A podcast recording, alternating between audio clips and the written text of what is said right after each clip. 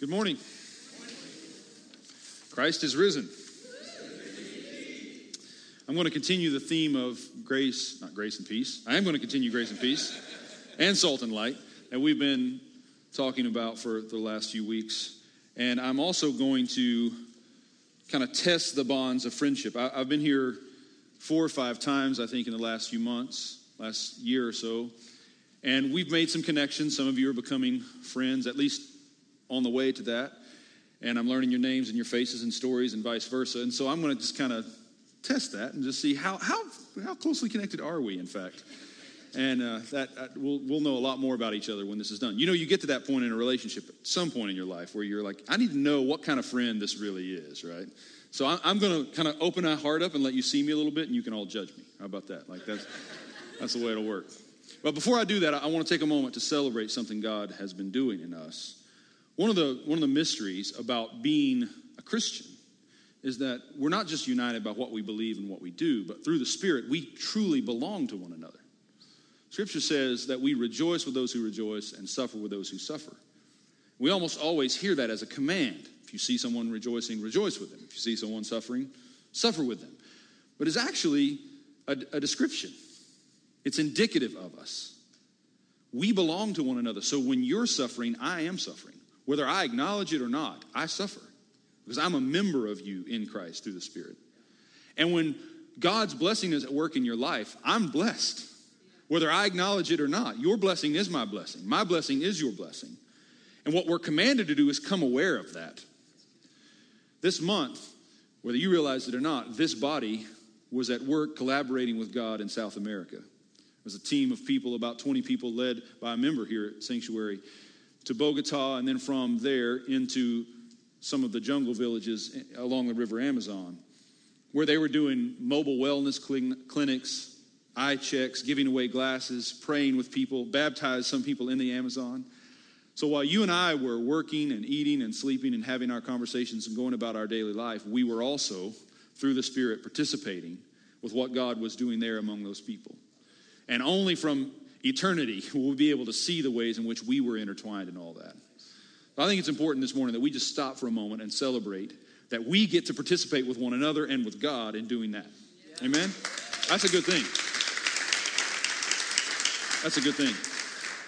So Matthew 28, this passage that we're going to look at together, and in fact, let's just let's just start there. Matthew 28. What do we call that passage? What's, what's our name for it? The Great Commission. So I told you I'm, I'm going to test the bonds of friendship this morning by suggesting to you what if we're wrong about the Great Commission?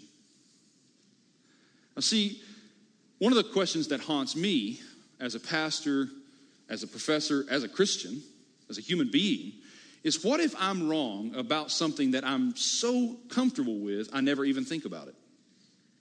There's a, there's a wonderful little parable about two young fish swimming along as young fish do, I suppose. What else are you going to do if you're a young fish, right? They're swimming along, and an old fish, gnarled fish, receding hairline, right, comes toward them in, in, in the water. Right? I told you I'm going to test the bonds of friendship. See, I'm challenging you that these fish are in the water swimming toward each other. And as the old fish swims by the two young fish, he says to them in an old kind of croaky voice, How's the water? And the two young fish smirk, as young fish do, right? They're undergraduates.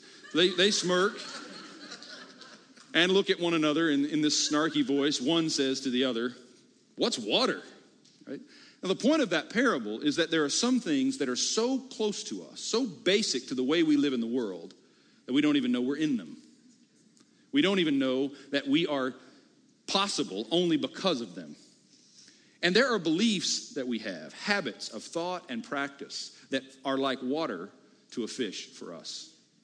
They're so close to us, they're so basic that we never stop to think, what if there's something wrong there? And I think a particular way of thinking about the Great Commission has become like that water to those fish for us. We have a particular way of hearing the Great Commission that we just assume is what the Great Commission, in fact, is. And we never stop to think, what if there is a problem there? It's something like, to change the metaphor, imagine you have a, a puzzle, you know, 5,000 piece puzzle. But for some reason, you've forgotten that it's a 5,000 piece puzzle. And you've found 25 or 30 pieces. And some way you've made those pieces fit together and it looks like a whole. And you think, look, I, I completed the puzzle. I can go back and watch some more TV. And someone walks in and says, What's this? And you're like, That's my puzzle. Well, what about these other, you know, 49,075 pieces that you didn't include? I think something like that has happened to the way we read the Great Commission. We've puzzled it together and it kind of looks like a whole, but we've forgotten about the vast majority of the pieces that need to be brought into play. All right, so let's look at this passage. We all know it, but let's look at it again. Verse 19 Go therefore and make disciples of all nations, baptizing them in the name of the Father and the Son and the Holy Spirit, and teaching them to obey everything that I have commanded you. Now, how could we be wrong about that? Again, this seems unquestionably true. Our way of reading it seems unquestionably true. But I read a book that brought to my attention something that shook me at my foundations. And in this book, Darrell Guder was his name, he says this The way we read the Great Commission was not the way the church read it for 1700 years.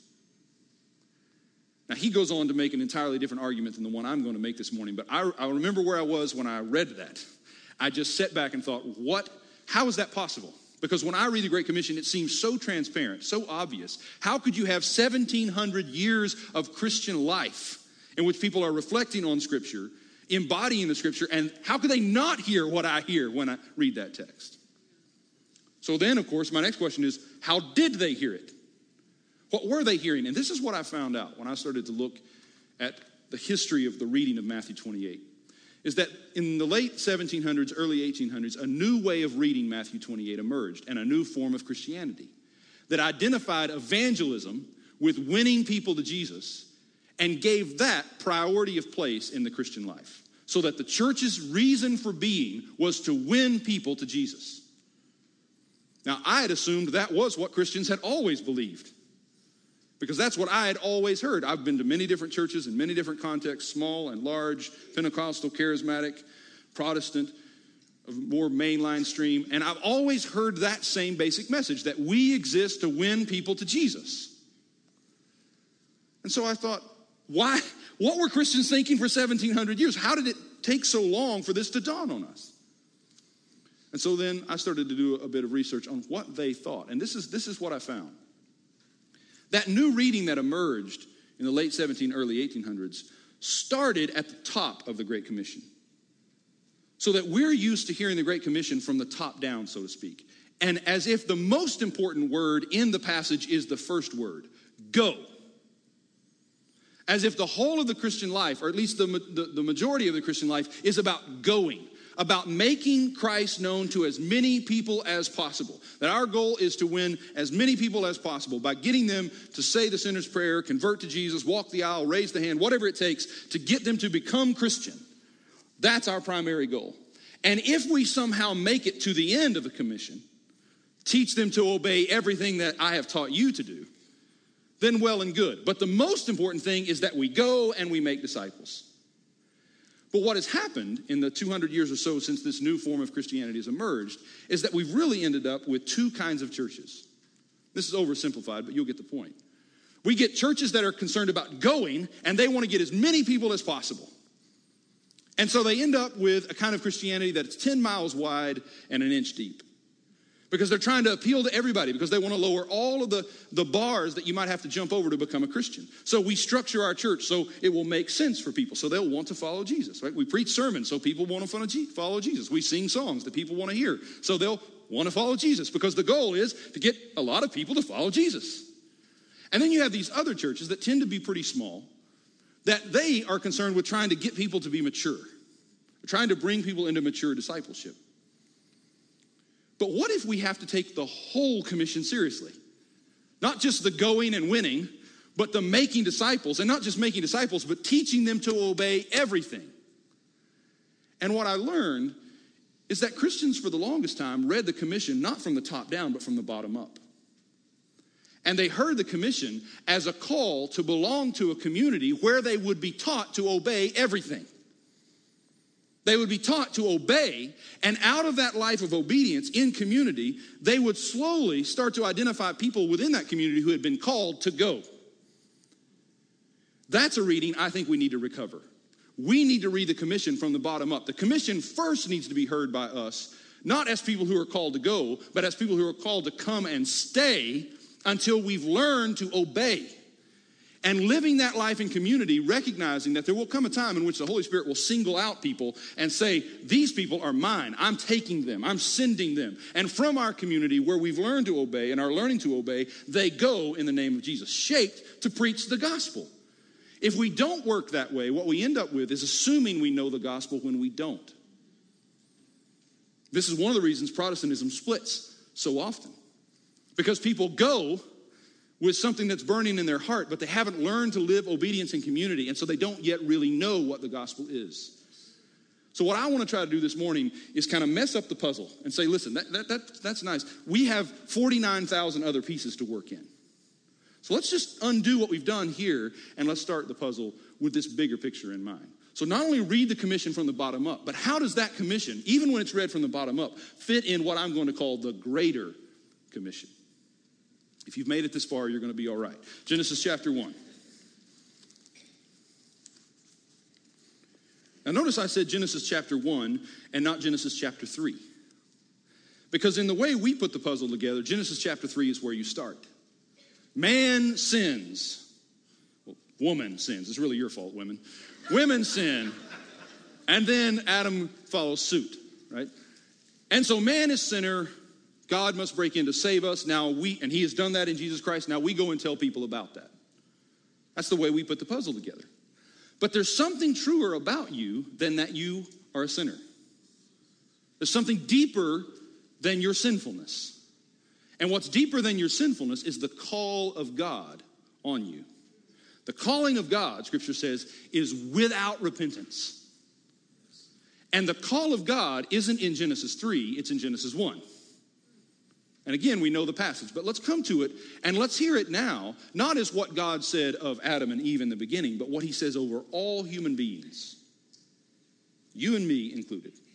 Genesis chapter 1, verse 26. Then God said, Let us make humankind in our image, according to our likeness, and let them have dominion. Let them have dominion over the fish of the sea, and over the birds of the air, and over the cattle, and over all the wild animals of the earth, and over every creeping thing that creeps upon the earth. So God created humankind in his image. In the image of God, he created them. Male and female, he created them. God blessed them and said, be fruitful and multiply, and fill the earth and subdue it. And have dominion over the fish of the sea, and over the birds of the air, and over every living thing that comes upon the earth. God created you and me and all human beings with a calling. And that calling is to cooperate with Him in reigning and having dominion over creation. Human beings were created to be co regents with God. That's why we exist. Sin has ruptured that, it's fractured that, it's disoriented that, but it hasn't changed the calling of God on our lives. His callings are without repentance. And He means for us to be at work with Him in ruling and reigning over creation. Notice it says we were made in His image. Three times the passage says image of God, image of God, image of God. And as Christians, we know who that is. No one has seen God at any time, John says. But Jesus Christ, the one who is in the embrace of the Father, he has made him known. Hebrews chapter 1. God has spoken in various ways in the past. But Jesus, who is the express image of the Father, right, has now spoken God's final word to us. Jesus is the image of God, which means we were created to collaborate with God, to cooperate with God in ruling and reigning over this creation in our partnership with Jesus, who is the image of God. As we become like him, as we share in his image, as we become his body, we are participating in his ruling and reigning. We have to rule like he rules, we have to reign like he reigns. We have to do that in participation with him. That is the Great Commission. Evangelism is an aspect of that, it's one corner of the puzzle. We do have to bring people to know Jesus. But that fits into this larger commission of reigning and ruling with him over all of creation, from angels to ant eaters. right? This is what scripture says, Ephesians 3, that through the church, God is going to make known his manifold wisdom to the principalities and the powers. Paul says later in the book that we wrestle not against flesh and blood, but against principalities and powers. In Corinthians, he says, Do you not know you're going to judge angels? Because we have been called to collaborate with God in ordering creation. And we also have to care for the things of this earth. Creation care is not a liberal project, it's a Christian vocation. We are, we don't, I'm not going to be hijacked by liberal political agendas or conservative ones, but the kingdom has its own agenda, and that includes our care for this earth God has created. It does, right? Testing the bond of friendship right there, just stretching that a little bit. But we are called to care. That's what we were made for. This is why it's absurd, and this is back to the problem of the puzzle when you want to talk about winning souls, but you don't care for the earth. The greater commission is to rule and reign with him over all things. Let us make man in our image that he might subdue and have dominion. That is the most basic calling we have. Romans chapter 8 shows us how this plays out.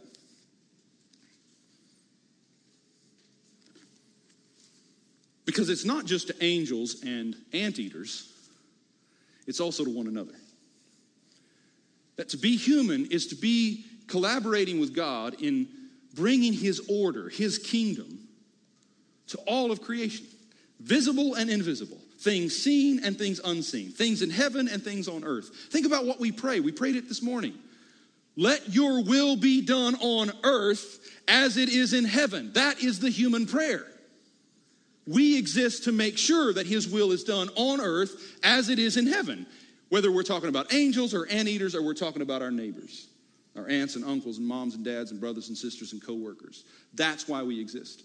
Look at what Romans 8 does, the, the way in which Paul develops this idea. Romans 8 18. I consider that the sufferings of this present time are not worth comparing with the glory about to be revealed to us. For the creation waits with eager longing for the revealing of the children of God. For the creation was subjected to futility, not of its own will, but by the will of the one who subjected it, in hope that the creation itself will be set free from its bondage to decay and will obtain the freedom of the glory of the children of God. Now, in this paragraph, Paul frames his thought with references to glory. He opens with saying, We are about to encounter glory. And then he says, creation is groaning, yearning, longing, crying out for glory. But the glory that we are about to see is a glory that comes to us. Paul says, the sufferings of this life are not worthy to compare to the glory about to be revealed to us. But creation is not groaning for that glory. Creation is not groaning for Christ to return. Creation is not, glor- is not groaning for God to end time and bring the kingdom. Creation is groaning for us to come into our glory. Because when God gave us the vocation to care for the earth, He meant it. So that He's not going to save creation without saving us. He's not going to save creation without partnering with us in saving creation. He's not going to save us without partnering with us in saving one another. That's what he's doing. And that's why creation is groaning, waiting for the glory to be revealed to us so it can get through us to the creation. Because this is what it means to be human. To be human is to be created, to be designed, to be the kind of creature who can have glory come to it and then through it. That's what we are. We are like the virgin, it comes to us and through us. We're like Abraham. I have blessed you to be a blessing. And to be human is to be the kind of creature who is able to hear what's happening in heaven and translate it into earth. And to be a Christian is to be a human who knows that. The only difference between you and a non believer is that you know what your calling is and you're living it. They have the same call, they're just not yet aware that that's their call and they don't yet have the skills to bring heaven to bear on earth. But we are the people who are learning through the grace of the Spirit to do that. So that everything we do, everywhere we go, every conversation we have, everyone we encounter, we have glory coming to us and through us. and we are bringing his kingdom to bear. His will is being done on earth as it is in heaven. That's what it means to be priests. We have to recover the sense that we are priests. Maybe, maybe what we should do is have like vestment Sunday, and we'll all come right, with our clerical collars and our robes as a way of reminding ourselves we are a kingdom of priests. We are a kingdom of priests, and our, our, our responsibility is to dwell in the presence of God and then come out from that presence of God and bring that presence with us and through us bring that presence to all of creation to our neighbors to our enemies to our children to our coworkers to the earth and in doing that be a witness even invisible to the invisible realm that is the great commission that is the greater commission in which evangelism fits. So, so let's think a little bit about priesthood. There's a kind of logic to priesthood. And I want to show you this. Let's go to Hebrews 10. Hebrews 10, verse 5.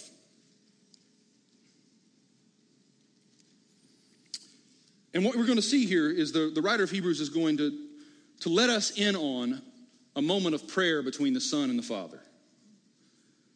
The, the incarnate Son is praying to the Father, and the writer of Hebrews is going to give us a glimpse of that. And then he's going to step back from it and reflect on what that means for us. So let's, let's look at this passage.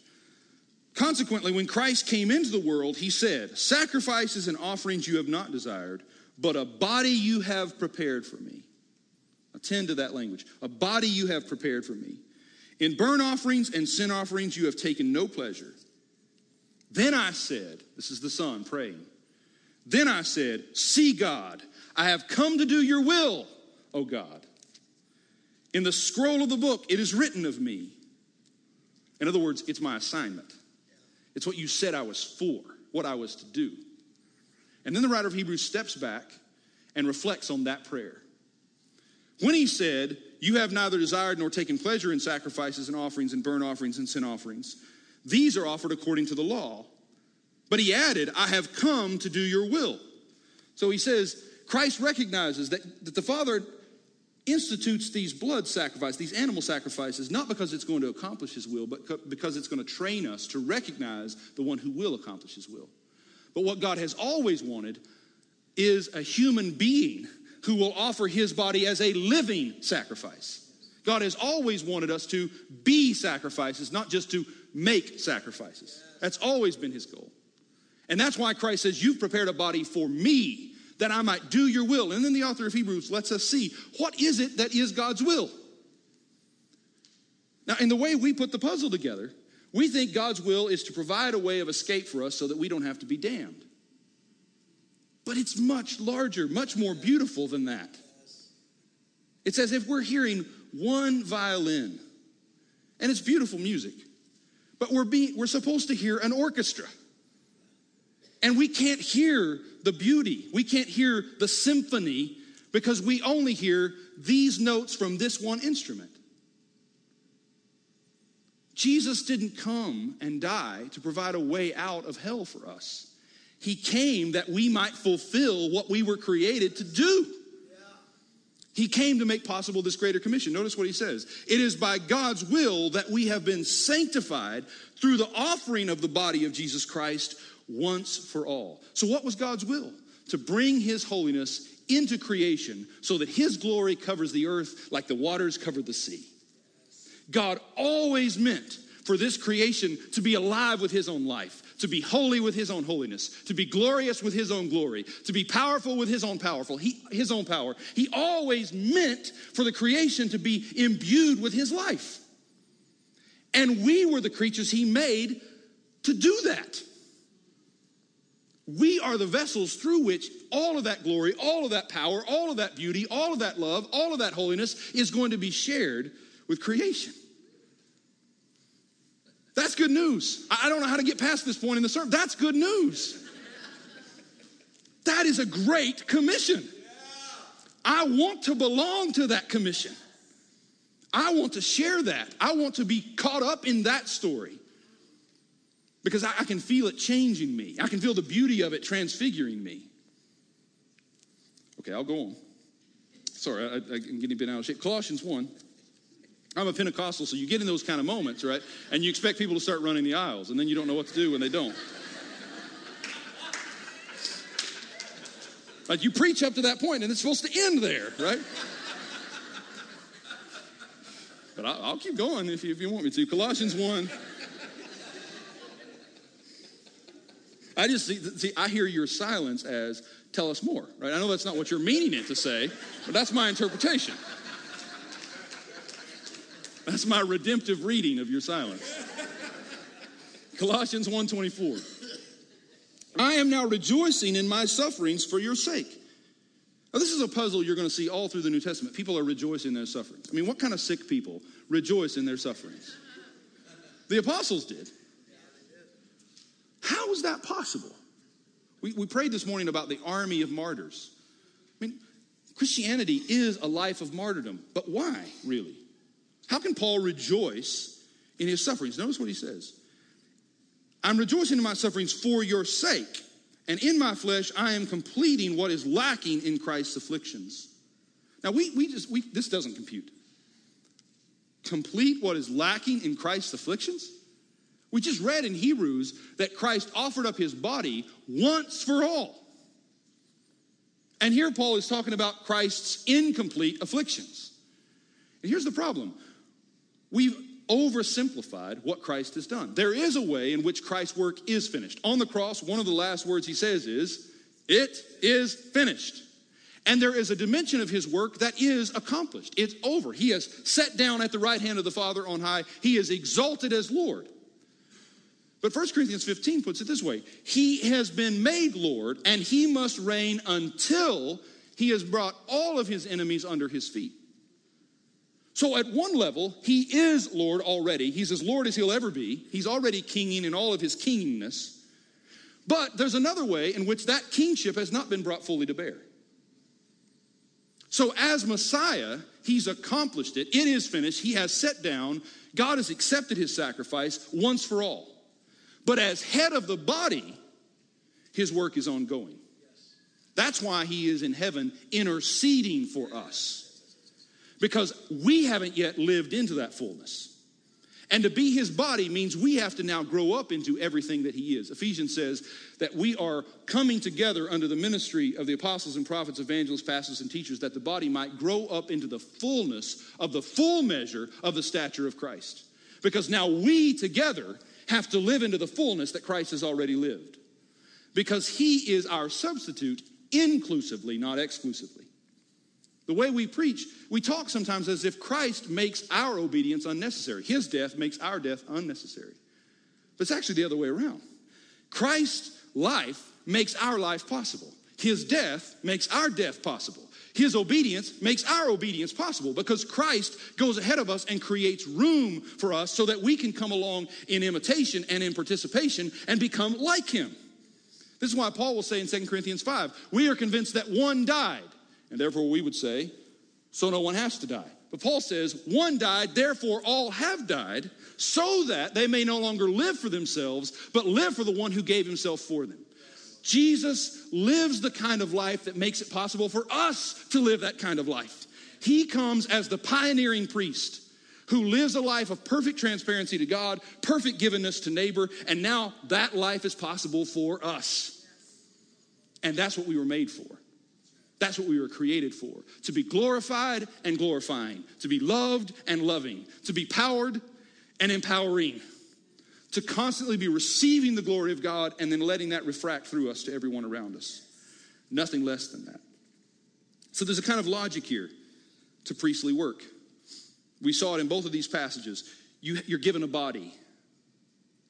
Sometimes we talk as if Christianity is all about something that happens in your heart. Nonsense.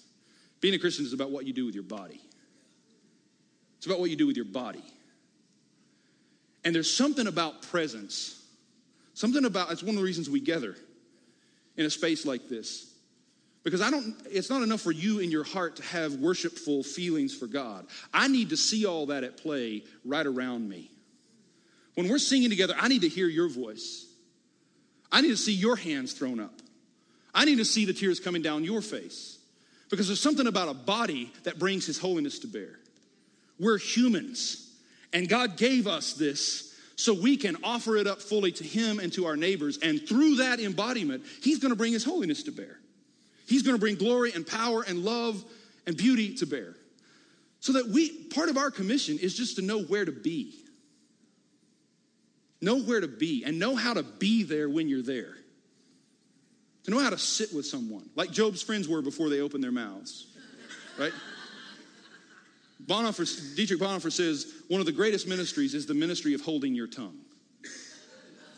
It's just knowing how to sit down, maybe listen, but just be there. Because your body is an instrument of the triune God, just like Jesus' body was. They could touch his clothes and be healed because there was something about his body that had been so saturated with the power of the Spirit.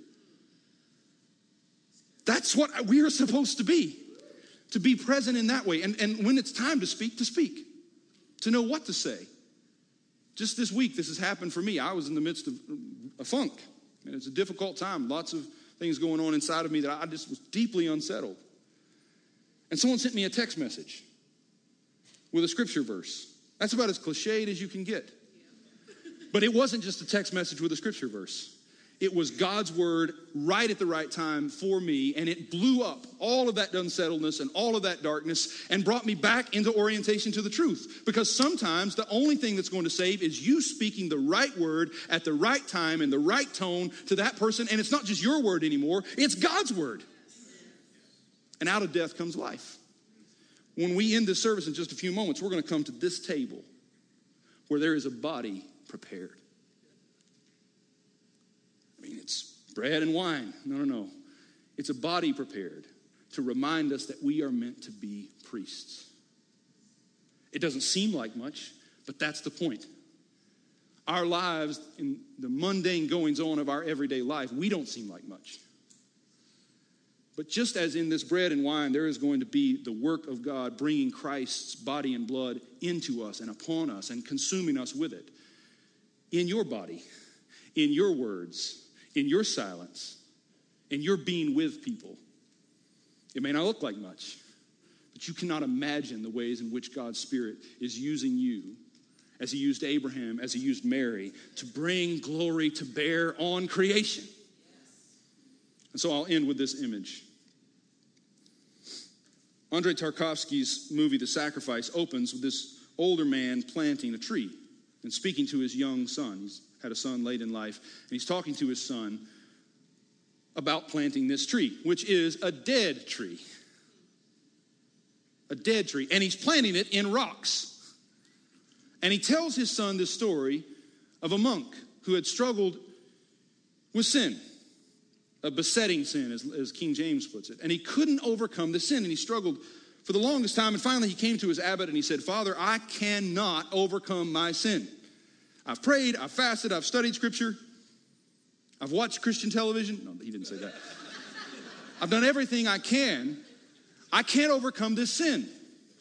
And the father says, Go to the forest and find a dead tree and carry that dead tree to the top of this mountain and plant that dead tree in rock. And then every day, gather water at the foot of that mountain and climb the mountain and pour water on that dead tree.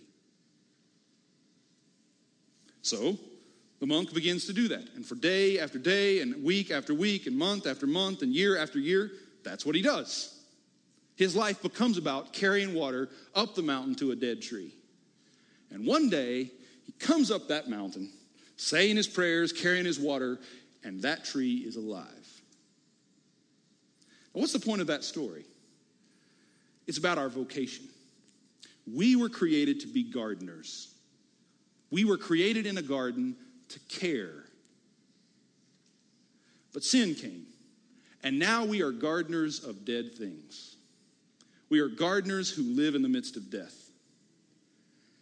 But what Jesus does is he says, I want you to go on gardening. Plant these trees in dead rock. Pour water on these dead trees in the rock. And what's going to happen is, I'm going to bring life. Naaman, go and dip in the river seven times. Men, take this water to the master of the feast, and on your way, that water you're carrying is going to become wine. That's the greatest wine this feast has known. While you're dipping in the river, Naaman, I'm going to transform you so that your skin becomes like that of a baby. You need to recognize that you live in the midst of death. All God is asking you to do is plant those dead trees in rock and then every day pour water on them. I mean this in the most concrete sense possible. There are people in your family, people you work with, who you know they're dead. You can see the decay, you can see the rot. What God is telling you to do is to pour water on that dead tree and to keep pouring water on that dead tree. Keep speaking life, keep praying over them. Keep believing for them. Keep letting your faith stand for them. Because one day, a month from now, a year from now, a decade from now, you're going to encounter that person, and without believing it, you're going to see there's life in this person. You know how I know that's true? Because that's why I'm here. That's why you're here. You didn't will your way to life, you didn't choose to be alive. You were a dead tree.